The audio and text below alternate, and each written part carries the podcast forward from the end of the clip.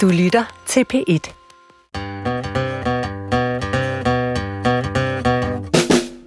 Velkommen til. Du lytter til Vildt Naturligt på P1, og din værter i dag er, Vicky Knudsen. og jeg hedder Johan Olsen. Johan, hvad er din yndlingsrobot? Jeg har sådan en køkkenmaskine, jeg er ret glad for. Den kan lave øh, citronmåne. Hvad med dig? Min yndlingsrobot er R2-D2. Nå ja. Ja, den kan jeg godt lide. Det er, det er den fra Star Wars, den ligner en støvsuger. Ja, lige præcis. Men altså, når det kommer til robotter, så er der jo sket meget. De fleste kender jo altså for eksempel en robot støvsuger, Ja. eller en robot plæneklipper. Mm. Ikke? Det er måske de robotter, vi har mest med at gøre i, i hverdagen. Jo. I hvert fald som hedder noget Ja. med robot. Men måske er der ikke så mange, der ved, hvad en robotrainer er. Men det tror jeg, at vores gæst i dag ved. Det tror jeg nemlig. Og jeg tror generelt, det bliver svært at finde en, der har mere forstand på robotter. ja, det tror jeg bestemt også. Vi skal nemlig hilse på dig, robotforsker Anders Stengård Sørensen, civilingeniør og lektor på Syddansk Universitets afdeling for Sundhedsteknologi, øh, samt på deres robotcenter. Og hvor fedt lyder det lige. Altså, du har, så vidt jeg forstår, startet, da du var en, øhm, en ung, helt grøn civilingeniør med at lave svejserobotter. Ja, øh, men faktisk startede jeg jo længe før det med okay. At forsøge at lave min egen R2-D2, efter jeg havde set Star Wars en gang i, øh, i 80'erne, men, øh, Er det men de er jo blevet lidt bedre siden. Du er også stor fan af R2-D2. Absolut. Ja. Og var det der robotinteressen startede? Ja, det var vel det omkring, ja. Mm. Det, øh, det, vi har meget tak Star Wars for. Ja, lige præcis. Enig. Og øh, fik du bygget? Ja, det gjorde jeg. Så, men det var jo noget med en papkasse og nogle hjul og to lysdioder, og det sidste nye skrig, det var, at man kunne få gule lysdioder dengang. Ikke? Så det Ah. var super højteknologisk. Ja. Ej, fedt. Men Anders, der startede, så vi er helt tilbage i 80'erne. Ja, fascinationen af computer startede dengang, og, og jeg plejer jo, når jeg holder foredrag, at sige, at en robot er jo bare en computer, der har fået en krop. Mm. Så, så på den måde, så hænger det sammen. Hvis man får computeren til at styre et eller andet, jamen, så kan man jo kalde det en robot, ikke? Ja. Vi kalder jo også øh, små programmer, der går ind og censurerer folk på nettet for robotter. Ja, men- det er faktisk meget kontroversielt, Nå. fordi der er jo den fraktion, som mener, at for at man kan kalde noget en robot, så skal den gøre noget i den fysiske verden, og så er der dem, der mener, at den bare skal gøre noget selvstændigt, som for eksempel at rette din kommafejl eller den slags ting. Så det, det kan man godt komme op og diskutere. Hva, hvilken fløj tilhører du? Altså, jeg, jeg synes, at, at det skal være noget fysisk for at kalde det en robot, men, men selvfølgelig er ret kommafejl er jo på en måde også fysisk. Altså, men så kommer vi jo ind på en diskussion om, hvad er den virkelige verden, ikke? Jo, det er korrekt. Kommer er meget virkelig for mig, vil jeg sige. Hvorfor hedder det en robot? Altså, der er jo historien om det østeuropæiske ord øh, på, på et eller andet østeuropæisk sprog øh, for arbejder var Roboter. Øh, Ah, okay. Og derfor så har man så i en science fiction novelle udnævnt den her maskine, der overtager et menneskes arbejde for en arbejder, og det er jo så blevet til robot, ikke? Jamen, det er jo helt øh, marxistisk. Ja, det kan man sige. Det er lang tid før, man selv skulle gå ind og krydse. Jeg er ikke en robot. så får man tit sådan en prik af, hvor øh, der er en lygtepæl. Eller Ja. øh, hvad står der her? Og så står det på sådan lidt sni- en snirklet måde, som man nogle gange ikke engang kan se, hvad det Ja. er, der står der.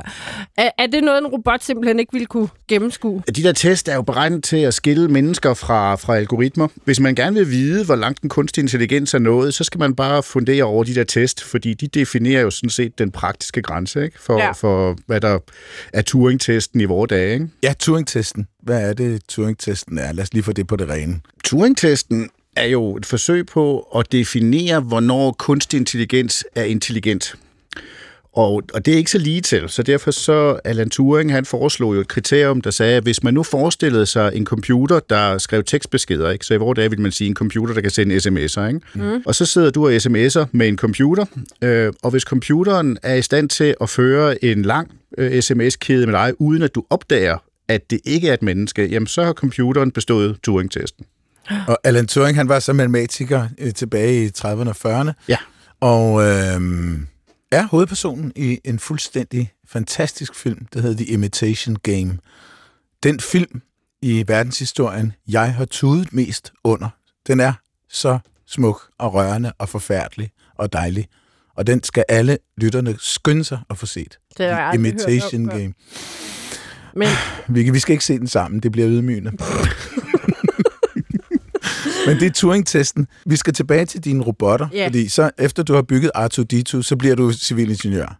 Jeg valgte jo en uddannelse, hvor man kunne få lov at arbejde med computer, men også få lov til at arbejde med computer i forhold til den virkelige fysiske verden. Mm. Øhm, så jeg læste øh, civilingeniør i datateknologi i Odense, øh, som kombinerede de ting, og øh, så allerede på anden år blev jeg rekrutteret til et sommerkursus i øh, robotteknologi, og så har jeg sådan set fa- haft fast arbejde med robotteknologi lige siden. Men hvordan ender man så med at lave svejserobotter på et skib? Vi havde jo øh, Odense Stålskibsværft øhm, i mange, mange år i Odense, og øh, der var jo kæmpe konkurrence dengang i, i øh, 90'erne, hvor jeg startede fra øh, koreanske og andre værfter, og de kunne simpelthen købe stålet billigere, og arbejdskraften var også en del billigere, så derfor så, så var værftet jo sådan set i knibe hele tiden, øh, fordi de byggede godt nok de største og de bedste skibe, øh, men at konkurrere med, med, med folk, der faktisk får statstilskud til at købe stålet, den er svær. Ja. Så derfor så vil man jo gerne øge produktiviteten. Øhm, så, så værftet har jo en lang drøm om at øge produktiviteten ved at automatisere. Øhm, og, og de købte jo en masse robotinstallationer, ligesom man ser på film fra bilfabrikker, så robotter, der kommer ned fra loftet, og så kan de svejse stålplader sammen. Og de første robotter, de købte, de var jo lavet til at svejse lige. Mm. Øhm, så man fortæller bare, hvor starter linjen, og hvor slutter den, og så kan robotten svejse øh, kilometervis af svejselinjer. Så det var super fint. Og jeg tror, de havde 15-20 robotter, der kunne stå og svejse lige linjer samtidig. Men værftet satsede jo på at lave både containerskibe, men også olie olietankere. Mm. Og i containerskibe, der er mange rette linjer, fordi containerne er ligesom firkantet. Ja. Øh, så det var robotterne super gode til, men de var ikke ret gode til supertankere, fordi de er jo sådan bobleformede og runde og så videre. Det kunne de her robotter ikke.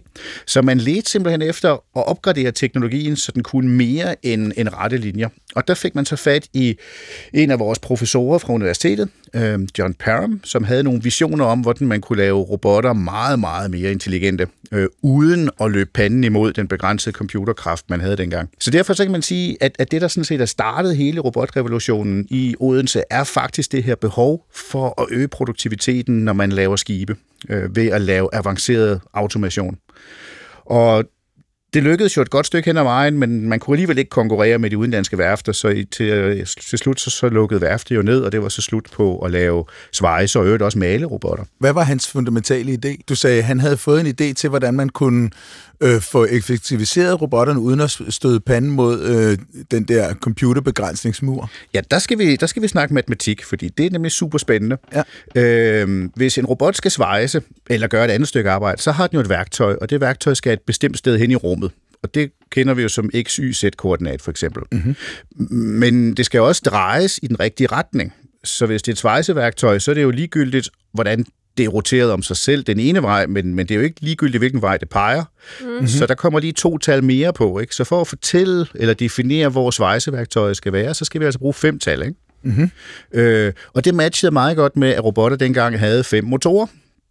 så en robot, den minder jo egentlig bare om en arkitektlampe, ikke? Med motorer på, mm-hmm. øh, eller ens egen arm.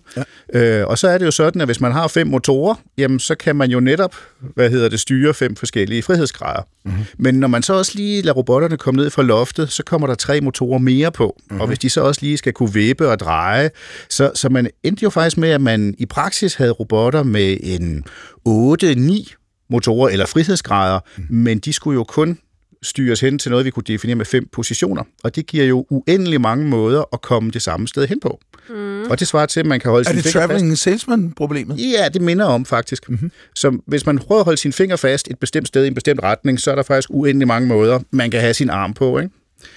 Samme problem. Hvad for en skal man vælge? Nej, det er virkelig sjovt, det har jeg aldrig tænkt på. Altså, så der er én motor per funktion. Altså, lige ud, ned. Det er normen, fordi ellers så får du jo for mange ligninger, Ja, du skal løse. Ikke? ja. Så det, det er faktisk derfor, at industrirobotter har enten fem eller seks motorer, fordi mm. hvis den får flere, så er det jo for det første spild af penge, ikke? men for det andet, så, så har du også uendelig mange måder at komme et bestemt sted hen på. Og hvad Ja. for en skal man så vælge? Ja, Det sjove ved det her er, øh, det som Anders siger med, at man har mange måder at nå samme løsning på. Mm. Og det bliver bare svært matematisk at finde ud af. Den, den, så kan den få en lille straf for at gå for meget til højre, eller hvad det nu kan være. Men det må være, det bliver pludselig meget stort matematisk øh, regneproblem. Ja, og når først man har set det, så begynder man at undre sig over, hvordan vi overhovedet bærer os ad med at stoppe om morgenen. Ikke? Ja, ja, det er der også men det uendelig kan mange også måder være at et gøre på. problem. jeg skal hen til kaffemaskinen, der er virkelig mange ruter. Ja. Øh. Shit, Det kan være, det er derfor, at det går lidt langsomt om morgenen. Ikke? Ja, Det kan godt være, jeg skal lige i gang med algoritmerne. Alt Men, giver men, mening nu. men han havde så en løsning på det der. Ja, fordi øhm, vores, øhm, vores øh, forskningsafdeling på, på Matematisk Institut dengang øhm, havde jo lavet et projekt sammen med Novo, øh, og så er vi inde i jeres domæne, fordi de ville gerne simulere enzymer. Mm-hmm. Og hvordan enzymerne de ikke kun virker ved hjælp af kemiske reaktioner, men også virker ved at folde sig øh, og interagere med måden, de folder sig sammen på. Og der har man samme problem. Sådan et, et langt enzymmolekyl, det kan jo også folde sig på uendelig mange måder. Mm-hmm. Øh, og der havde man så udviklet en matematik, som kunne beregne det i lineær tid, i stedet for at beregne det Eksponentielt sværere. altså. ja, på, på eksponentiel tid. Mm. Øhm, og den samme matematik fandt man ud af, den kunne jo også bruges til at regne ud, hvad for en af løsningerne man skal vælge til en robot. Så man satte simpelthen lighedstegn mellem et enzymmolekyle og en robot med 8, 9 eller 10 eller flere frihedsgrader. Her er det nu, Hvor sjovt. at jeg godt kunne tænke mig, at alle lytterne sidder helt stille og ser fyrværkeriet foran sig. Det er det, forskning kan. Specielt når vi taler sammen øh, fra forskellige faggrupper af. Nej, hvor var det en romantisk historie, det der. Ja. Virkelig. Det er fandme dejligt. Undskyld, Vicky, Ej, du havde... bliver enzymnørden, skulle jeg til. Ej, men jeg bliver er helt rørt. Vicky, du, du må lige tage den Det, var herfra, det er ikke kun den film, der kan få dig til at græde. Det kan jeg da godt øh, oplyse til lytteren. Der øh, skal bare en øh, Anders Stengaard Sørensen til. Så til at komme med anekdoter om de tidlige Ej, det er, tidlige det er faktisk virkelig smukt. Det er meget smukt. Hvad kaldte du det der problem, Johan? Det var bare, fordi jeg ikke havde hørt det. Når traveling salesman-problemet.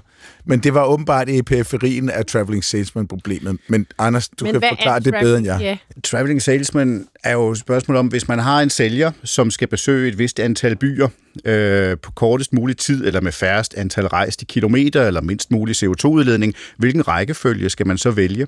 Mm. Øh, og, og der er problemet faktisk, at for at regne det ud, så er man nødt til at prøve alle kombinationerne. Altså man behøver ikke rejse alle kombinationerne, man kan prøve at planlægge alle kombinationerne, og så sige, okay, den her giver det korteste resultat. Ikke? Mm. Ja. Og hvis man skal ikke have ret mange byer, før det bliver et meget indviklet problem, og så ender man med bare at sige, øh, jeg tager det her hen først. Ikke? Ja. Så det er sådan et, et standardproblem, matematikerne og datalogerne godt kan lide at, at, at, at, at øve sig på. Ikke? Mm. Det har jeg også gjort for os, Johan, da vi skulle besøge nogle smukke naturperler i Jylland. Der sad jeg også Ja, altså prøvede at regne ud den korteste rute rundt. Ikke? ja, det gik fint. Efter svejserobotterne, starter du så på Syddansk Universitet der, eller? Nej, jeg har været på, på Syddansk Universitet igennem hele forløbet. Øh, først Okay. som studerende, og så... Man havde jo struktureret alt det her robotudvikling, det kommercielle del af det, i, dels ved, at man havde nogle folk ansat på værftet, men også ved, at man havde startet nogle spin-off virksomheder, hvor jeg havde et studiejob ved en af dem. Så man kan sige, mit første robotjob var jo ved den virksomhed, der hedder Amrose, som skulle kommercialisere den her idé med molekylesimuleringen til at styre okay. robotter med. Ja. Øhm, så man kan sige, at, at der havde jeg jo så et par år som øh, næsten fuldtids studiejobber, mens jeg øh, trak mit speciale lidt ud. Ja, Åh, oh, det kender vi alle. ja. øhm, Anders, hvis en robot skulle sige en lyd, hvordan ville den så sige? En svejserobot, for eksempel. En svejserobot, den, den siger omtrent ligesom en, en kæmpe stor stjernekaster. Nå, Ja, Eller- i hvert fald når den svejser. apropos lyde, så har jeg en gættelyd til jer. Ja, jeg hørte din lyd med de to E'erne, der slås, Ja. ja. Var det Ja. ikke en herlig Jo, lyd? den var ja, rigtig fin. præcis. Og jeg kan godt afsløre, at i dag er lyden faktisk altså en lyd, der er blevet hørt, jeg vil sige millioner af gange. Og så siger jeg ikke mere. Og hvis man ved, hvad det er for en lyd, så må man ikke afsløre det før til sidst i programmet. Men man må godt tænke, Okay. og lytterne derhjemme, de skal også bare sidde klar. Mm-hmm.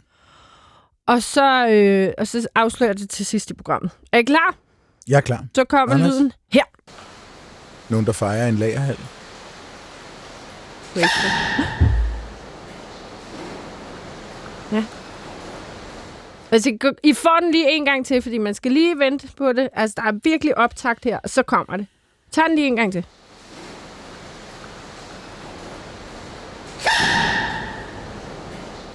Anders, du ser meget tænkende ud. Det kan jeg godt lide. Ja, det er svært. Ja. Det er, sådan noget, det er sådan noget, akademikere kan, når de lukker fuldstændig ned op i hovedet. Så alligevel bliver vi med at se meget tænkende ud. Ja, lige præcis. Uh, Occupational hazard.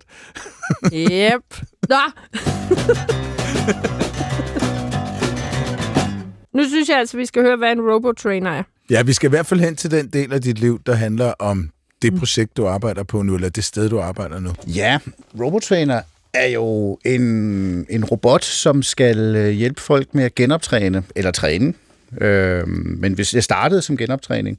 Og det var faktisk, fordi jeg blev bedt om at, at lave en ny uddannelse, øh, som skulle handle om ingeniører i forhold til sundhedsområdet. Mm. Og, øhm, og så kiggede jeg lidt på, hvad, hvad har vi i forvejen, vi er rigtig gode til i Odense, og der havde vi jo selvfølgelig robotteknologien, øh, men jeg har jo nogle rigtig søde dygtige kollegaer over på Institut for Idræt og Biomekanik, mm. øhm, som jo også er sådan anerkendt som, øhm, som spidskompetencer i, i Danmark, og vi har jo øvrigt mange andre, ikke? men øh, det, det gik op for mig, at de to ting passer faktisk rigtig fint sammen. Måske lytterne lige skal vide, hvad biomekanik er. Det skulle jeg først til at forklare. Åh, oh, undskyld, undskyld.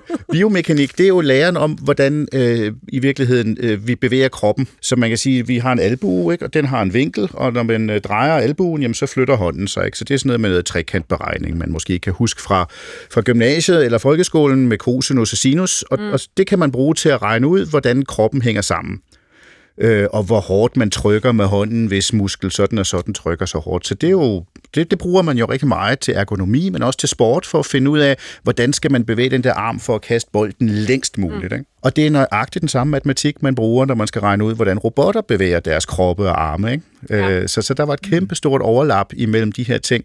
Og forskellen mellem at tænke robotter og computerstyrede motorer, eller at tænke den menneskelige krop og biologisk styrede motorer og sensorer er faktisk ikke så stor. Så mm. derfor så besluttede vi for at kombinere de to ting til en ny uddannelse, som så endte med at hedde velfærdsteknologi, altså, det vil sige bruge teknologi til at hjælpe folk med, med, med fysiske skavanker. Ikke? Mm. Der er jo et kæmpe område inden for mit felt, der hedder servicerobotter. Fordi når vi begynder at blive gamle og svage eller syge, jamen, så kan vi ikke længere klø os bagpå, eller tørre os bag i, eller spise vores mad.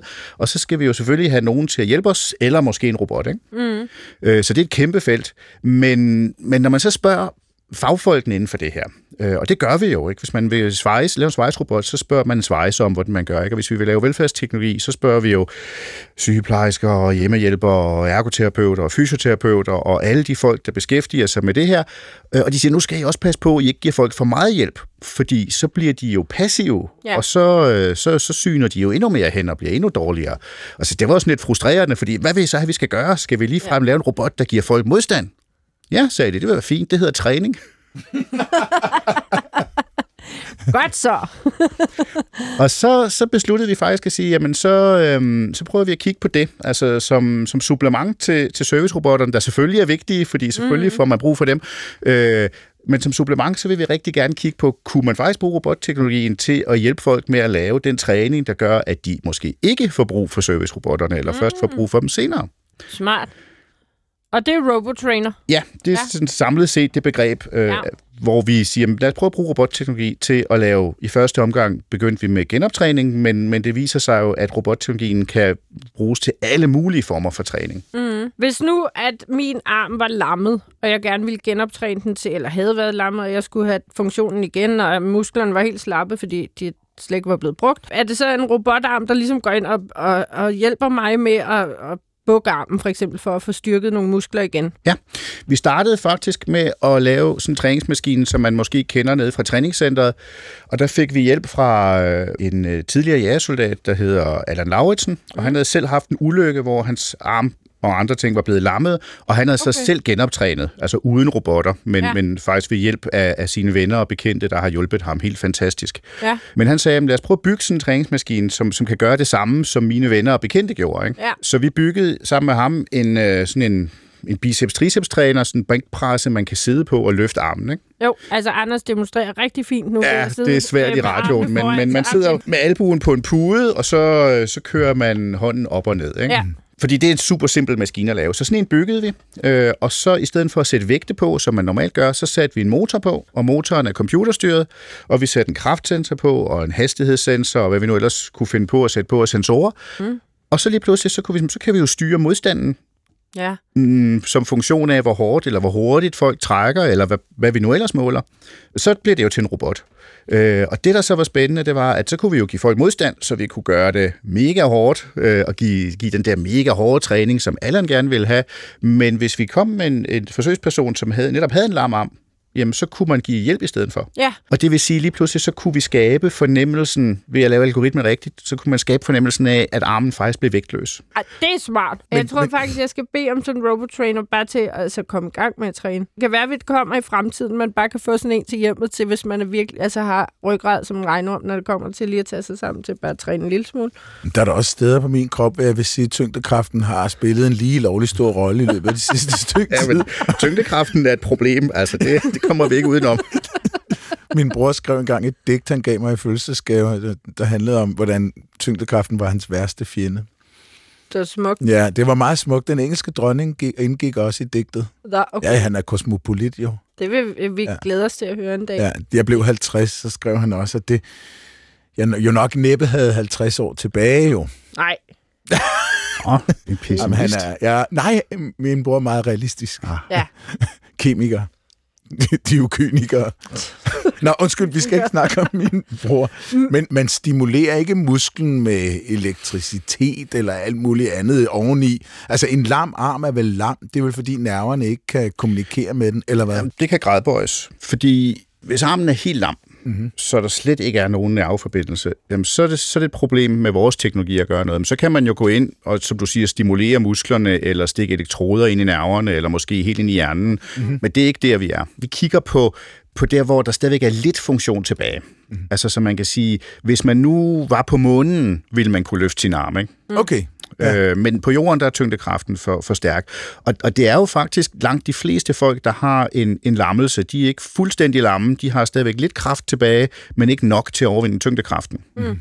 Og indtil vi får bygget det der hotel på månen, ikke, så, mm. så må man jo så desværre sidde stille med armen. Og så, øhm, så bliver armen jo bare værre og værre, når den ikke bliver brugt. Ja. ja. Det er vel ikke kun netop folk, der skal genoptræne. Du har sagt noget i øh, dur med, at, øh, at, at sengeliggende astronauter har noget til fælles. Det er når rigtigt. det kommer til Ja. robottraineren. Og nu nævnte du selv månen. Hvis man har fået en lammelse, jamen så, så har man for meget tyngdekraft. Så mm. selvom man måske godt kan, kan spænde musklerne og, og spjætte lidt med armen, så kan man ikke løfte den, eller benet, eller hvad det nu er.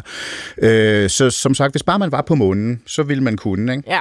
Og det adresserer man så ofte i dag ved, at man laver undervandstræning med folk, fordi vandet bærer folk, og så kan man alligevel, men det er jo enormt besværligt og dyrt og tidskrævende, så, så der bliver slet ikke tilbudt undervandstræning nok. Mm. Øhm, astronauter, som er ude i vægtløshed, de har det modsatte problem. De har jo for lidt tyngdekraft. Ja. Så de bevæger sig rigtig meget, men de får ikke nogen modstand. Nej. Og det vil sige, at deres muskler vil jo skrumpe ind, ikke? så man siger faktisk omkring 1% om dagen øh, Wow. ville de skrumpe ind, hvis ikke de trænede for at modvirke det. Ja. Og derfor så bruger astronauter rigtig meget tid ude i rummet på at træne, simpelthen for at vedligeholde deres styrke. Det har jeg aldrig tænkt på. Det er alligevel vildt. man, altså, tænk på det i tilfælde af, at man ligger helt stille og er syg og ikke kan bevæge sig, men jo slet ikke tænkt på, at robotter, skulle jeg til at sige, astronauter, hopper og danser. Og helt Jeg vil altså også sige, at øh, corona har kun lidt af det samme. Altså. Det har lige øget tyngdekraften væsentligt for nogle af os. Ja. Ja. Det, må- det må jeg sige. Jeg er blevet meget, meget gode venner med, med sofaen. Ja, den har jeg altid været Ja. gode venner med, så der er ikke noget nyt der. Vi skal også senere lige have rundet, for eksempel, om man kan få et forhold til robotter. Men først skal I bare vide, at I lytter til Vildt Naturligt på B1.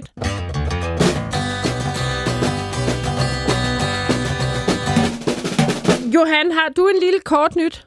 Ja, det har jeg da bestemt. Fordi at øh, jeg har også en lille glad ting. Men jeg Okay. synes, du skal starte. Jeg har en, en øh, nyhed om, øh, om noget, som altid har fascineret mig. Og det har noget at gøre med menneskets udviklingshistorie, fordi nu har vi jo fået at vide, at jeg er vokset op med, at mennesket, homo sapiens, er cirka 200-250.000 øh, år øh, gammelt, og før det, så var det så alle mulige andre menneskearter, men man laver sådan ligesom grænse der, 200.000 år cirka.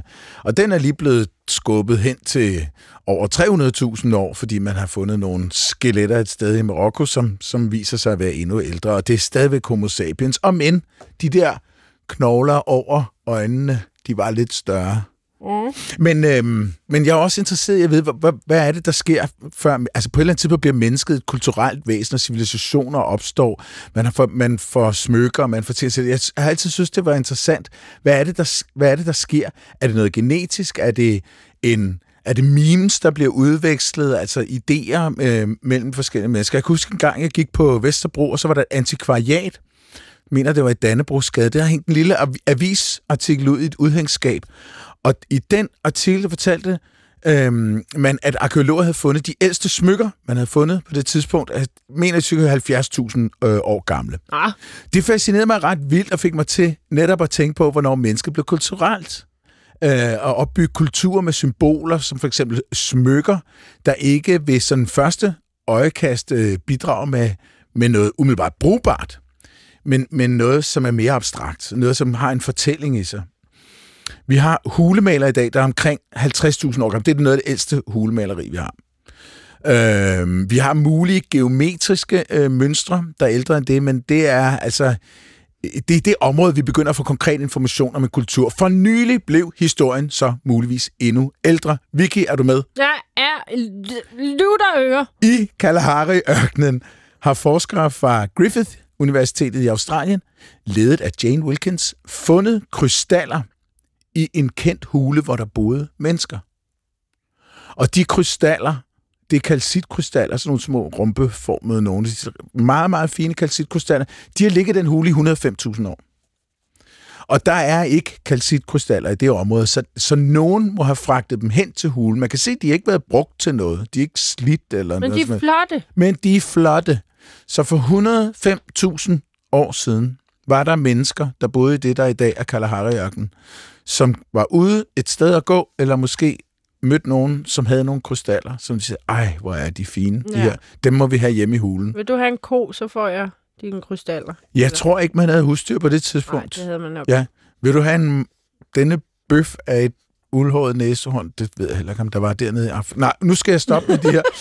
tror, vi Vil du tage denne fisk, så tager jeg den krystal. Ja. En slags tidlig penge. Nej, ja. 105.000 år. Det synes jeg bare er sindssygt spændende. Og det, gør os, det, altså det, der gør os til mennesker, nu kan det være ret svært at definere sådan knivskarpt, hvad mennesker er, ikke også? Men, men øhm, det bliver altså med nye øh, sådan opdagelser taget længere og længere tilbage i tiden. Så tænker jeg på, ligesom et barn ville tænke, ikke? Det individ, der satte pris på de fine sten, skulle det være det allerførste individ, som tænkte, nej, dem vil jeg gerne have, jeg ved ikke hvorfor. Og alle de andre var sådan, og fuck laver du ork? Ork? ja, fuck laver du med de stenork? Det kan ikke spises. Du kan ikke fange en fisk med den her. Nej. Jeg har også kort nyt, men jeg vil bare lige sige, at vi har fået en besked fra Frederikke, som er, er kæmpe fan, og det er vi rigtig glade for.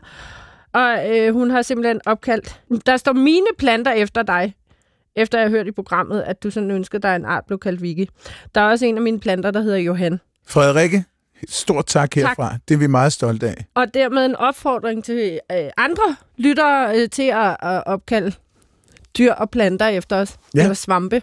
Ja. Eller bamser. Ja. Altså, det, det må man helt selv. Eller robotter. Jamen, altså, det går jo meget godt på internettet, ikke? Altså, vi har Wikipedia, vi har Wikileaks, og vi har... Korrekt. Kaching. Alt sammen opkaldt efter mig. Ja. ja, ufatteligt. Nå, men vil I også høre, høre mine korte nyheder? Ja, tak. Det er fordi, at det er en lidt personlig fortælling. Aha. Ja. I min mors have, Aha. har jeg gravet en havedam. Og det vil jeg jo opfordre alle, der har en have til at gøre, fordi at man får simpelthen så meget liv. Et lille bitte vandhul. Altså, der er ikke mange organismer, der ikke har brug for vand. Og øh, sådan en lille vandhul, det kan noget. Mit er ikke særlig fancy. Jeg har sikkert nævnt det før. Det er ikke mere end halvanden meter langt og en meter bredt. Det var, hvad jeg kunne rumme og grave i meget hård lerjord den dag. Og så, 8 meter dybt? Og, og 40 cm dybt, okay, og så ja. mindre dybt ude i kanterne. Ja. Så der er forskellige varme og dybde. Og masser af sten, så der ikke er noget, der drukner, så det kan kravle op. Det giver ikke mening. Jamen, altså, hvis pindsvinet ryger i, eller... Nå, på den måde. Hvis du ved, frøerne lige vil tage det stille og roligt. Hvis pindsvinet at... ryger i, så var det meningen, pindsvinet ja, skulle ja, dø. Ja, nu skal du ikke lyde så hård kynisk. det er også så, fuglene kan sidde på kanten og drikke vand, eller lige bade, hvis de vil. Ikke? Plus, der er rigtig mange ting, der kan gemme sig inde i de her sten. Ja. Ikke? Gemme, gemme, gemme. Ja. Så blev det lidt koldt i vinters. Så kom der is. Det her is, det lavede et hul i min havedam. Det vil sige, det lavede et hul i præsendingen, mm-hmm. så vandet fossede ud. Så da jeg var hjemme sidst, så tænkte vi jo, vi må gøre noget. Vi må gøre noget. Og øh, jeg kunne simpelthen ikke finde hullet. Men nede i den her lille pøl, der var tilbage, mm-hmm. der sad en lille vandsalamander. Nej. Jo. Og der, da vi opdagede det, så var vi ude klokken halv 10 om aftenen for at prøve at lappe. Altså, Nej, men det er jo fantastisk. En, en, wow. ja. Og, og hvor længe har dammen været der? Den blev lavet forrige efterår. Og der har også været rigtig mange vandkalve i, og der har været rygsvømmere, nej, busvømmere, nej, rygs, okay, nogle svømmer, og der har været myggelaver, ikke dem, der stikker, sikkert ja. også dem, der stikker, men jeg siger til min mor, det er ikke er stikmyg, der har lagt laver. Det skal, ja, ja. Anyway, tilbage til historien. Vi tager og går helt vildt i gang, og redder den lille vandselement op, sætter han op i trillebøren, tager med alle de her sten, tøm, tøm, tøm. Øh, prøver så at redde noget af bundsmusset, fordi det er fyldt med dansemyggelaver. De er sådan nogle små røde nogle, rigtig ja. skønne. Jeg lægger en ekstra præsending under. Ved et tilfælde har jeg fået rykket lige præcis så meget, så jeg lige pludselig ser hullerne, da jeg fylder vand i. Ja. Den sidder helt op på kanten. Så nu er havedammen tæt igen. Nej, hvor fint. Ja, og det her er en måned siden. Så skriver min mor til mig, otte lille vandsalamander er der nu i havedammen. Nej. Otte. Og der er vandkaldene igen. Og der er jo sikkert også dansemyggelaven. Der er også nogle svømmer igen. Vi har altså lært, at vi kan tømme en, en, en sø fuldstændig, tage alt bunden op af, tage det ned igen, fylde vand på, og så kører det alligevel. Så kører det alligevel. Altså, jeg prøvede også at redde alt, hvad der kunne reddes. Jeg siger bare, man skal nok ikke lige putte guldfisk i sin havedam, hvis man gerne vil gøre noget for biodiversiteten, fordi de spiser det meste. Men nu er min mor gået helt amok med at finde øh, nogle vandplanter, mm. nogle hjemmehørende, øh, og købe dem og få dem sat ned i havedammen, så de små vandsalmenter har et sted at lægge æg. De folder jo, hvert æg foldes jo øh, sirligt ind i et lille blad. Er det ikke skønt? Jo. På under en måned, Jo. siger jeg. Altså, lille vandsalmenter, den er hele tiden overvintret i haven, men de har jo ikke haft et ynglested i haven. Og nu skal jeg da love for, at der er lagt op til gak og løjer. Nej, hvor er det fint. Skal jeg da øh, lige fortælle, jeg glæder mig til at komme hjem til min havedam. Ja, til din mors havedam. Ja.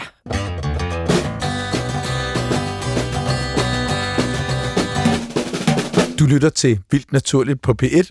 I dag har vi øh, Anders Stengård Sørensen, civilingeniør og lektor på Syddansk Universitet, på besøg for at tale om robotudvikling til øh, træning og til hjælp for folk, som har øh, fysiske handicap. Er det korrekt, at I nu også har åbnet jeres egen klinik på Syddansk Universitet? Ja, på sæt og vis. Øhm, det er jo ikke sådan en åben klinik, men, men øhm, vi har jo planer om at tage rigtig mange folk ind og udsætte dem for robottræning for at få et bedre indblik i, hvordan det faktisk virker. Vi har jo været super heldige at have to forskellige forsøgspersoner eller cases, øh, som vi har trænet med vores teknologi, og de har alle sammen haft helt fantastisk fremgang og glæde af det. Men så er spørgsmålet, er det fordi, vi har valgt dem meget omhyggeligt, fordi Ja. det har vi, øh, eller er det fordi, at robotteknologien altid virker så godt? Og selvfølgelig er det en eller anden mellemting mellem de to. Øh, så det store spørgsmål er, hvilken mellemting? Altså, mm. hvor mange mennesker ville man egentlig kunne hjælpe, hvis det her blev almindeligt tilgængeligt? Mm. Så det skal vi have undersøgt, øhm, og det planlægger vi at gøre med 50 forsøgspersoner, der skal øh, arbejde, som har haft øh, hvad hedder det, stroke eller hjerneblødning, øh, er vi ved at søge om midler til. Så hvis vi får midlerne, så vil vi have 50 forsøgspersoner ind, og så bliver det jo en klinik, hvor at masse mennesker får deres daglige gang med at komme og træne med vores teknologi. Mm. Og så har vi allerede et lidt mindre projekt i gang, hvor at vi vil undersøge, hvordan det fungerer med unge voksne, der lider af cerebral parese eller spastisk lammelse, og det vil jeg starte op nu. Mm. Så der får vi også en masse, det er jo ikke patienter, men vi får en masse unge mennesker ind, som måske kan bevæge sig bedre og mere frit, hvis man hjælper dem med noget robottræning. Ej, det må simpelthen være fedt arbejde her, ikke? Det er det altså, også. Det helt utroligt. Du får lov at nørde det, du elsker at nørde mest, og hjælpe mennesker. Ja, fordi jeg kan godt se en ret stor tilfredsstillelse ved at være med til at lave en robot, der kan svejse mønstre uden at brænde fuldstændig sammen. Ja. Det må være en utrolig stor tilfredsstillelse, men hvis du ovenikøbet kan se et, et menneske direkte i øjnene, som du har været med til at hjælpe og faktisk ændre livskvaliteten Ja, til det bedre præcis. på. Uh, det må være fedt. Ja. Ja. Vores ene testperson øh, har faktisk udgivet en bog, øh, hvor at, at øh, hun beskriver sin oplevelse med at få en hjerneblødning og sundhedsvæsenet og de tilbud, man får i sundhedsvæsenet og hendes øh, fremskridt og, og så også den øh, hvad hedder det, interaktion, hun har haft med os og den glæde, hun har haft af at, at bruge vores teknologi. Mm. Ah, fedt. Nej, hvor er det fedt. Ja, så har man sgu da impact. Hvad med, ja. hvad med når du siger spastisk lammelse, så, så tænker jeg ikke umiddelbart en robot. Er det, øh, hvordan tilgår I den, det Jamen, projekt på? men når vi snakker træningsrobotter, så, så ordet robot skal man nok have med et glimt i øjet. Øh, fordi til at starte med lignede det jo robotter. Mm. Øhm, og vi har også brugt en industrirobot som træningspartner, så man simpelthen bare har en robotarm, som man kan lægge arme med. Ikke? Ja. Det virker også. Men, men det bliver jo smadret dyrt. Så det kan ikke nytte noget, at vi laver en teknologi, som kun kan stå fem steder i Danmark, fordi ja. så får folk bare ikke træning nok. Så vi har haft rigtig meget fokus på, hvordan vi gør den samme teknologi billig nok, til at den kan komme ud lokalt, måske endda helt hjem i, i folks hjem. Mm. Og derfor så er vi gået over til at bruge robotter, sådan i anførselstegn, som egentlig bare er en motor, der trækker en snor. Fordi tyngdekraften er jo altid nedad. Så hvis man har problemer med den, så er det faktisk nok, at robotten bare trækker opad. Så er motoren fast i loftet eller på væggen, og så kan vi faktisk give træning, der er næsten lige så god, som hvis vi bruger nogle meget større og dyre robotløsninger. Og det der med at gå lidt på kompromis og sige næsten lige så god, men til gengæld, så kan man få det ud meget, meget bredere. Det ja. tror vi på, det kan virkelig flytte noget. Så det må også være et spørgsmål om, at, at de her mennesker bliver udrustet med nogle seler, et blødt exoskelet, som kan blive holdt Vi fast. har faktisk, med vores cases har vi vist, at, at det faktisk kan gøres meget simplere. Nå. Øh, så hvis man har haft en hjerneblødning, så kan man have problemer med at svinge benet fremad, så skal man styrke øh, hoften, mm. og det kan man gøre ved at ligge på en briks øh, og løfte benet. Og det kan man så ikke, fordi man er for svag, men med en motor i loftet, der gør, at dit ben føles vægtløst, så kan du godt alligevel. Så er tricket er vel sådan set ikke, at der bare er en snor, der hiver i dit ben, men en snor, der også mærker, hvor meget kraft du selv lægger i. Det er jo lidt Ja, der, den Der, ligger. der, der ligger rigtig meget der. Fordi hvis man bare tog øh, og bandt en snor i sit ben og satte en trise i loftet, så kunne man jo bare hænge en pose kartofler i den anden ende af Ja. snoren, og så ville man have ophævet Ja. Med de rigtige mængde kartofler, have, have ophævet tyngdekraften. Men det føles forkert, Ja. fordi energien passer ikke. Nej. Øh, så det er, ikke, det er ikke så lige til. Altså, der skal, der skal en, en ret fancy algoritme til, at det føles rigtigt. Øh, men, men så kan man faktisk få oplevelsen af, at hov, nu er jeg vægtløs. Og jeg bruger mine egne muskler til at løfte. Ja. Der er en, øh, en forsker, som har ledt en gruppe, Xiongyu Li, fra øh, Californiens Universitet i Berkeley. Uh, hans gruppe har lavet en robotførerhund, øh, som er firebenet. Og den kan faktisk føre blinde omkring. Og, og der er grund til at tro, at den på sigt nok vil kunne gøre det bedre end en hund. Nok ikke bedre end Gunnar, der ligger lige her og sover. Gunnar er min hund, der Ja. ligger meget artigt og sover, hver gang vi optager. Ja. Og så har, var der, øh, synes jeg, en meget relevant øh, kommentar fra en, for, øh, en øh, talsmand for en øh, organisation for blinde mennesker, øh, som sagde, at han synes, det lød rigtig fint. Men der var bare lige den ting ved det, at mange af mennesker, som ikke kan øh, finde rundt selv med synets brug, at de jo også blev ty- knyttet til den der hund, og, og at hunden derfor betød mere end det rent praktiske. Og når, når man... Øh, så nu spørger jeg dig, altså i forbindelse med det her lyder det jo super, super fuldstændig fantastisk, at så mange flere mennesker kan blive hjulpet. Men kan der være den hage ved det, at vi mister det, vi, jeg tror man politisk kalder det varme hænder, altså mennesker, der reelt kommer og tilsiger dig i en situation, hvor, du, hvor dit liv er måske på grund af et uheld blevet meget, meget voldsomt vendt på hovedet, øhm, at, at du bliver overladt til robotten snarere, end at du bliver overladt til en professionel fysioterapeut. Ja, absolut. Øhm, det, det er jo hagen ved enhver teknologi. Altså, vi ser det jo her med covid, hvor, hvor vi er overladt til at sidde foran en skærm med hovedtelefoner på, i stedet for at være sammen med andre mennesker, fordi det nu engang er den mest praktiske måde at håndtere pandemien på. Og, og der vil det jo også være sådan, at hvis man har et bevægehandicap, hvis så dem, der har pligt til at tage sig af dig, finder ud af, at de kan løse den forpligtelse ved hjælp af teknologi, jamen så vil de selvfølgelig vælge det. Mm. Fuldstændig ligesom hvis du har pligt til at male plankeværket, jamen, så hvis du kan finde en robot til at male det, så gør du det. Mm. Så, så, så, så den tankegang er jo, altså den, den, den er der, og det man skal huske, det er, at det vigtige her ved genoptræningen frem for service er jo netop, at så kan man jo faktisk slippe af med sit behov for de varme hænder. Mm-hmm. Øh, så, så, så det er faktisk ret vigtigt at sige, du vil jo være rarest at have en, en sød person, der kommer og støvsuger dit gulv, øh, mens du kan sidde og hyggesnakke, mm. øh, i stedet for at have en robot. Men virkeligheden ser jo desværre sådan ud, at dem, der kommer og støvsuger dit gulv, ikke har tid til at hyggesnakke. De er stressede og skal støvsuge mm. hos 28 mennesker i løbet af en formiddag, og bliver måske ofte i virkeligheden irriteret, hvis man prøver at snakke med dem. Ikke? Ja. Mm. Øhm, så er der også det her med, at, at maskinkraft gør, at man kan selv. Så der er det hele spørgsmål omkring værdighed. Jeg mener, vi kunne alle sammen hyre en person til at komme og tage vores opvask derhjemme, mm. men det vælger vi ikke at gøre. Vi vælger at købe en opvaskemaskine, som kan gøre det for os. Mm. og, og det handler jo også om, at så, så gør man det selv, altså ved hjælp af maskinen. Ikke? Mm. Så, så der ligger også meget værdighed i at kunne selv ved hjælp af teknologi. Så hvis du kan skabe den situation, så kan du bruge teknologien på en værdig måde. Det, hvor det bliver uværdigt, det er, hvis du bliver påduttet det. Ja. Øh, så, så det, det handler om for teknologiskaberne, det er jo at lave teknologi, som, som gør, at folk kan selv ved hjælp af teknologi. Ikke? Mm. Jo, og det vil altid selvfølgelig også være en samfundsbeslutning, politisk beslutning og en, kan man sige, en etisk beslutning, hvordan den teknologi, man har til rådighed, bliver brugt. Ja, og der må man sige, at vi har jo haft en, en velfærdsteknologibølge, øh, hvor at man jo har satset rigtig meget på at investere i at udvikle velfærdsteknologi, og det er en super god idé, fordi det får vi brug for. Men når man gør det, så er resultatet jo også, at man finder alle de ting, der ikke virker. Øh, og, og meget af det, som de har til fælles, de teknologier, der ikke virker, det er faktisk, at de griber det forkert an, og ikke skaber altså det, man kalder empowerment hos, hos dem, der skal bruge det. Og derfor så bliver det ikke accepteret, og så ender det i kommodeskuffen eller i kosteskabet, lige så snart, at ingeniørerne har forladt øh, testlejligheden. Ikke? Mm. Mm-hmm. Ja. Kan huske, der var en historie, ham, en meget berømt amerikansk opfinder, som opfandt uh, CFC-gasser som, som køle uh, ting til, til køleskabe. Mm. Fordi de er fuldstændig ufarlige. Altså, du kan faktisk stå og indånde de gasser, der sker ingenting. Problemet er bare, at de æder ozon. Nå, så de udgjorde et stort problem, og jeg gør vel stadig et eller andet omfang. De har jo lige fundet ud af, at man har brugt dem i Kina, selvom man ikke må. Men altså, øhm, han opfandt også, øhm, i stedet for at komme olie i benzin for at smøre motoren, så kunne man bare nøjes med at komme en lille bit smule bly i.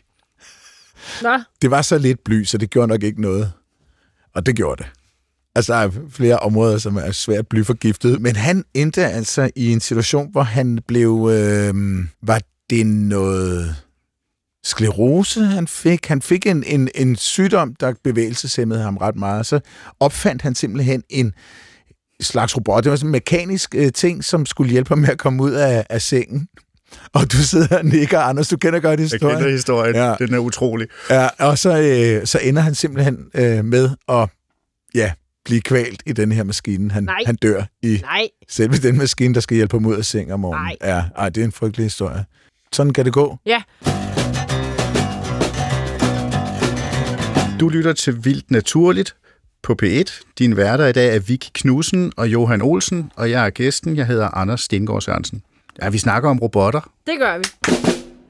Men uh, Anders, hvis man ser på teknologi sådan øh, bredt, øh, så for eksempel flyver, de er inspireret af fugle, og øh, så vil vi gerne, vi har snakket om før, ej, hvis vi kunne lave supermateriale ud, og hvis vi kunne udnytte æderkoppernes spind endnu bedre, så ville vi jo have altså, det mest fantastiske superstof.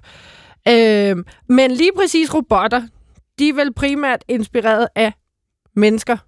Ja. Altså, fordi når man tænker på mange andre ting, så tænker man tit, ah, æderkopper, fugle, alt muligt, fordi at mange arter har så super evner i forhold til os, ikke? Men det er simpelthen primært bare mennesker all over. Antropocentrisk, så man tænker, den her skal kunne det, jeg ikke kan, så bygger man noget, der ligner et menneske. Ja, det er fuldstændig rigtigt. Der er på alle robotkonferencer et kæmpe spor, der hedder antropomorfe robotter, ikke? Mm. Det, Nej, sjovt. Det lyder fint. Nej, hvor vil jeg gerne på robotkonferencer. Ja, det vil jeg også. Det lyder ret. jamen, det skal I gøre. Det er fantastisk. Hvad, hvad vil du sige, hvad er øh, cutting edge? Hvad er det, det hotte shit inden for robotforskning lige for tiden? Der er jo rigtig mange fronter. Øhm, Altså fællesnævnerne er jo kunstig intelligens øh, mylder frem Oh ja. ja. alle steder, ikke? Øh, og, og gør ting mulige, som vi for få år siden kun drømte om. Så, så det kommer til at flytte helt vildt meget på, på vores opfattelse af robotter, og på hvad de kan, og hvad de gør, og hvor, og hvor vi lader dem komme ind. Øhm, så, så der rykker tingene sig enormt hurtigt, men der sker jo også fremskridt på, på mekanikken og på det, der styrer robotterne. Altså, det, det skal jo følge med. Altså, vi kan mm. jo drømme om hvad som helst, men, øh, men virkeligheden skal, skal følge med, så vi skal lige have de der smarte materialer, som gør, at, at vi kan de ting, vi drømmer om. Mm. Ja. Så det starter jo som regel med en vild idé, som ikke kan lade sig gøre, og så bliver man stedig, og så i løbet af en 5-10 år, så kan det pludselig lade sig gøre, både fordi man har været stedig, men også fordi, at computerne lige er blevet fordoblet i regnekraft et mm. par gange i de 10 år, ikke? og fordi materialerne, der er lige kommet noget nyt kulfiber, eller... og så pludselig, så det vi drømte om for 10 år siden, det kan vi faktisk bare bygge i dag. Ikke? Hvad er det, kunstig intelligens kan gøre for dine robotter? Hvad, hvor er det, det virkelig betyder noget? det er jo en mulighed for at gennemskue meget, meget komplekse problemstillinger. Altså for eksempel traveling salesman-problemet er et godt eksempel på, at, at den eneste måde, vi kan overskue det på at skrive en opskrift, det er prøv at sammenligne alle mulighederne. Ikke? Og der kunstig intelligens er jo super godt til, at man fodrer det med massive mængder af data, og så finder det en vej igennem det, som vi mennesker måske faktisk har svært ved at analysere os frem til. Så man kan sige, at kunstig intelligens minder jo rigtig meget om, om evolutionsteori, øh, at man træner og træner og træner øh, forbindelserne i, i algoritmen, indtil at de giver det svar, som vi ved er rigtigt, og så antager man, at hvis vi så giver det nogle nye problemer, jamen, så bliver det ved med at komme med de svar, som, som man ved er rigtige. Ikke? Og helt konkret, hvad bruger man så det til en robot? Jamen, det Et kan eksempel. du for eksempel bruge til at øh, genkende lygtepæle. Det kom mm. du med et eksempel selv, ikke? Ja. Øh, hvis du vil lave en, en selvkørende bil, så er det ret nyttigt at kunne genkende lygtepæle. Ja. Øh, og, og i gamle dage, der ville man jo så lave en matematisk model af en lygtepæl, og så ville du lave en algoritme, der matchede kamerabilledet til, til din øh, model, og så, jep, det er en lygtepæl. Og det fungerer jo ikke så godt, Lige snart øh, der er nogen, der har sat klistermærker på, så er det ikke Ja, længere en hvis der kommer en dråbe på kameralinsen mm. eller Ja. et eller andet. Ikke? Ja. Øhm, og der, der den kunstig intelligens, det er jo en måde at, at gribe problemet helt anderledes an på, og sige, men vi laver et, et netværk, der i kompleksitet minder i virkeligheden om, om den menneskelige hjerne. Ikke? Ja. Og så træner man den med billeder af lygtepæle, indtil man får en høj nok hitrate, og så så har man en, en algoritme, som man ganske vist egentlig ikke ved nøjagtigt, hvordan virker, men den er bedre til at genkende lygtepæle, end, end det, du kan lave analytisk. Mm. For eksempel, når du skal genkende stemmer, og når du skal hvad hedder det, lave algoritmer, som kan forstå, hvad vi siger, og omsætte det, vi siger til, øhm, til skrift, mm. jamen det vil være næsten umuligt at gøre, uden at bruge kunstig intelligens. Jeg nævnte jo lige kærlighed, og den skal vi lige nå at runde, Anders, fordi at, øhm, der er jo øh, Pepper, en meget intelligent robot, som kan sige alt muligt, og den ser vildt nuttet ud og sådan. Og spørgsmålet er, tror du, vi når derhen, hvor man på et tidspunkt altså, kan have en robot som ven eller partner? Altså, nu siger jeg det bare som det er sådan en ny form for Lolita-dukke. Måske ikke. Nej, okay, det, det blev også... Så bare gå tur Og med få den, opfyldt nogle og holde den i basale hånden, sociale og altså behov. føle, at man får det der altså, hudsult, nogen kan lide af. Ja. Hvad siger du til det, Anders? Jamen absolut. Og, og vi er der jo næsten allerede. Ja, Øh, hvem holder du mest i hånden, din mobiltelefon eller din kæreste? Jeg hører i hvert fald mange Helt klager øh, sådan fra folk om, at, øh, at folk de bruger børn og partner og venner og familie bruger for meget tid med Ja. mobilen, i stedet for at bruge den med mennesker. Ja. Så, så man kan sige, det viser jo, at, at vi jo på en eller anden måde har en evne til at relatere til til genstanden og maskiner, som udviser en eller anden adfærd, som, som stimulerer os. Øh, og mobiltelefonen stimuleres måske mest sådan intellektuelt, altså vi ser på den, og vi lytter til den, og så, så den gør jo ikke ret meget med følesansen. Øh, men hvis vi kan med synsansen og høresansen, så kan vi jo selvfølgelig også med de andre sanser. Og, og det er jo sådan set noget, vi bruger i træningsrobotterne, at vi udnytter, at, at folk reagerer på måden, robotten hiver i dem på. Ikke? Altså, så mm. vi kan jo lave algoritmer, som decideret gør folk vrede. Ikke? ja. Øhm, Nå, og fordi Det- de, de gør det på en irriterende måde, og man lægger en personlighed hen i robottens ja. måde. Og, ja. ja. Altså hvis man for eksempel lader robotten øh, føle, som om man bare trækker i, i en sæk kartofler, så, så kan folk stå at hive i snoren sådan, og føre en samtale til den anden side, uden at, ja, ja, jeg træner, mens Ja. jeg snakker, ikke? Ja. Øh, men hvis man programmerer den på en anden måde, som ikke føles som noget, folk er vant til, så bliver folk lige pludselig meget opmærksomme på robotten. Så kan vi simpelthen se, så, så skaber de øjenkontakt med robotten, ikke? ja. som ikke har nogen øjne. Det er sjovt. Alle de bamser, jeg har ejet igennem tiden, der er jo et eller andet, altså så ligner det jo et dyr. Og jeg kunne aldrig finde på at smide dem ud. Altså, så skulle de jo gives til nogle andre. Altså, det var jo nærmest mine venner. Og derfor tænker jeg, så det er faktisk ikke så svært at forestille sig, at man godt kan blive sådan helt glad for en robot, fordi den jo netop, hvis den lige pludselig er kunstig intelligens og siger det, man gerne vil have, den siger, eller holder ind i hånden, altså, så kan man vel nærmest få følelser for en robot. Det tror jeg da bestemt også, man kan. Anders, vil du ikke også mene, at hvis du var sammen med en robot over en længere periode, som, som opbyggede sin kunstig intelligens til at svare på de inputs, du gav den, at den på et eller andet tidspunkt, øh, den vil jo ganske langsomt ændre personlighed, så vil den begy- begynde at finde ud af, at øh, når vi foretrækker, at der bliver vasket op her, vi Jo, foretrækker jo, kaffen jo her. men, men det afgørende ord her er hvis. Øhm, fordi sådan nogle robotter findes jo ikke endnu. Øhm, og jeg tror, der hvor man kan egentlig se state of the art, det er på computerspil. Fordi spilproducenterne, ja. de vil rigtig gerne have, at spillet bliver ved med at være fængslende. Og det kan man enten gøre ved at lave multiplayer-spil, sådan så du faktisk interagerer med andre mennesker over afstand. Eller du kan gøre det ved, at figurerne i computerspillet interagerer på en måde, som bliver ved med at være interessant.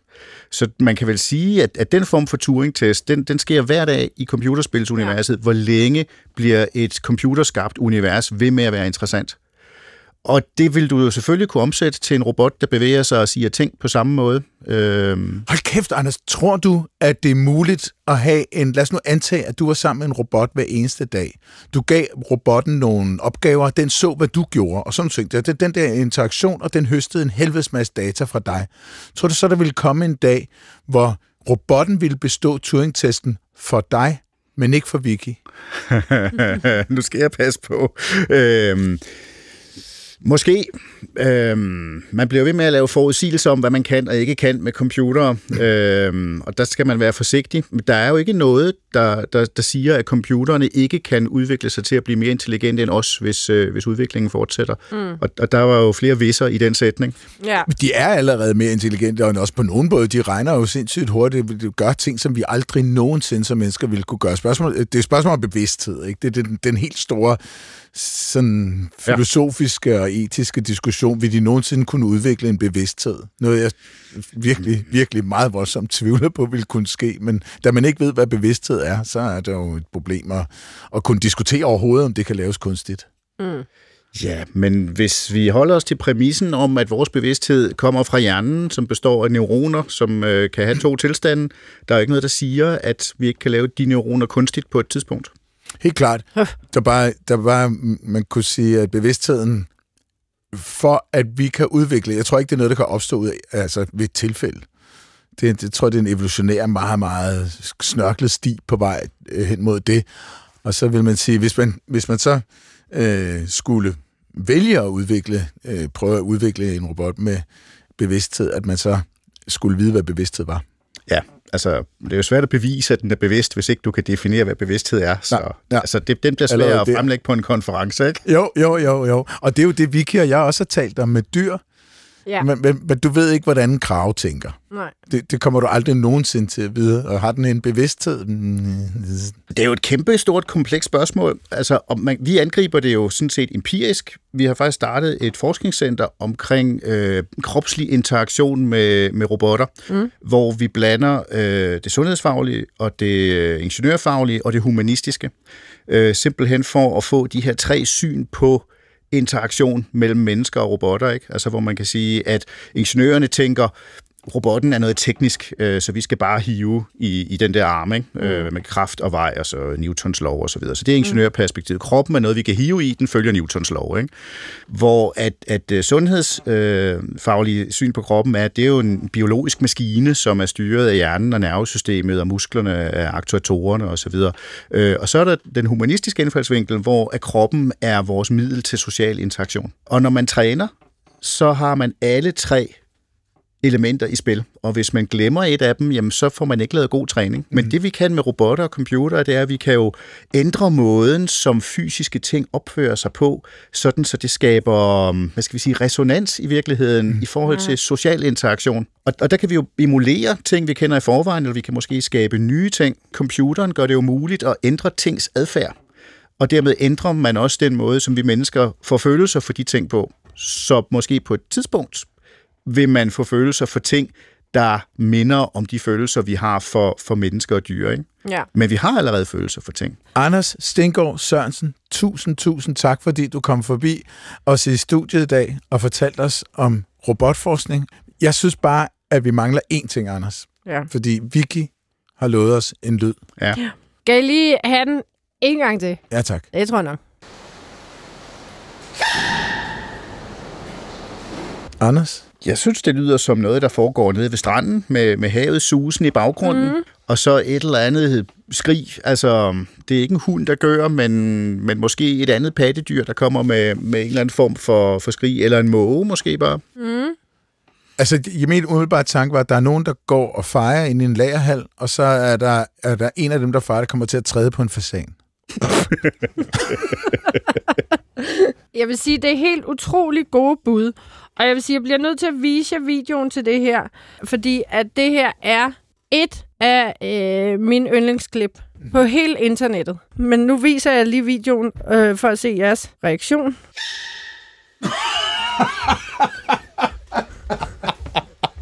det er verdens fedeste udtryk, en panda kan sende, da dens lille bitte pandaunge nyser. Ja. Så lige sige til lytterne, søg på Sneezing Panda, så kommer den. Og hvis man ikke har set det her klip, så skal man se det. Hold nu kæft, hvor er det bare et kikset dyr.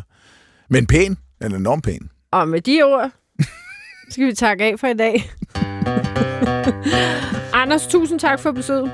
Det var en kæmpe fornøjelse. Tak for invitationen. Og tak til Karsten. Ja, tak ja. til Gunnar for at have sovet igennem hele programmet. Ja, den lille hund Gunnar. Ja, tak til lytterne.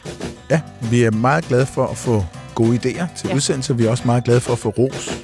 Vi ja. har fået en enkelt skal ud af en lytter, der påstår, at han er blevet vildt naturligt afhængig. Ja. Og det er et stigende problem for ham og hans omgangskreds. Men, men vi vil meget gerne have ros og gode idéer. Og den slags ris øh, takker vi også for. og hvis man skal skrive til os, Vicky, hvad er øh, adressen? Jeg har glemt den. Vildt naturligt snabelag dr.dk Godt, og så kan man høre det som podcast, der hvor man nu hører sin podcast. Lige præcis. Yes. Man skal bare søge på vildt naturligt. Ja. Så kommer det hele. Tak for nu.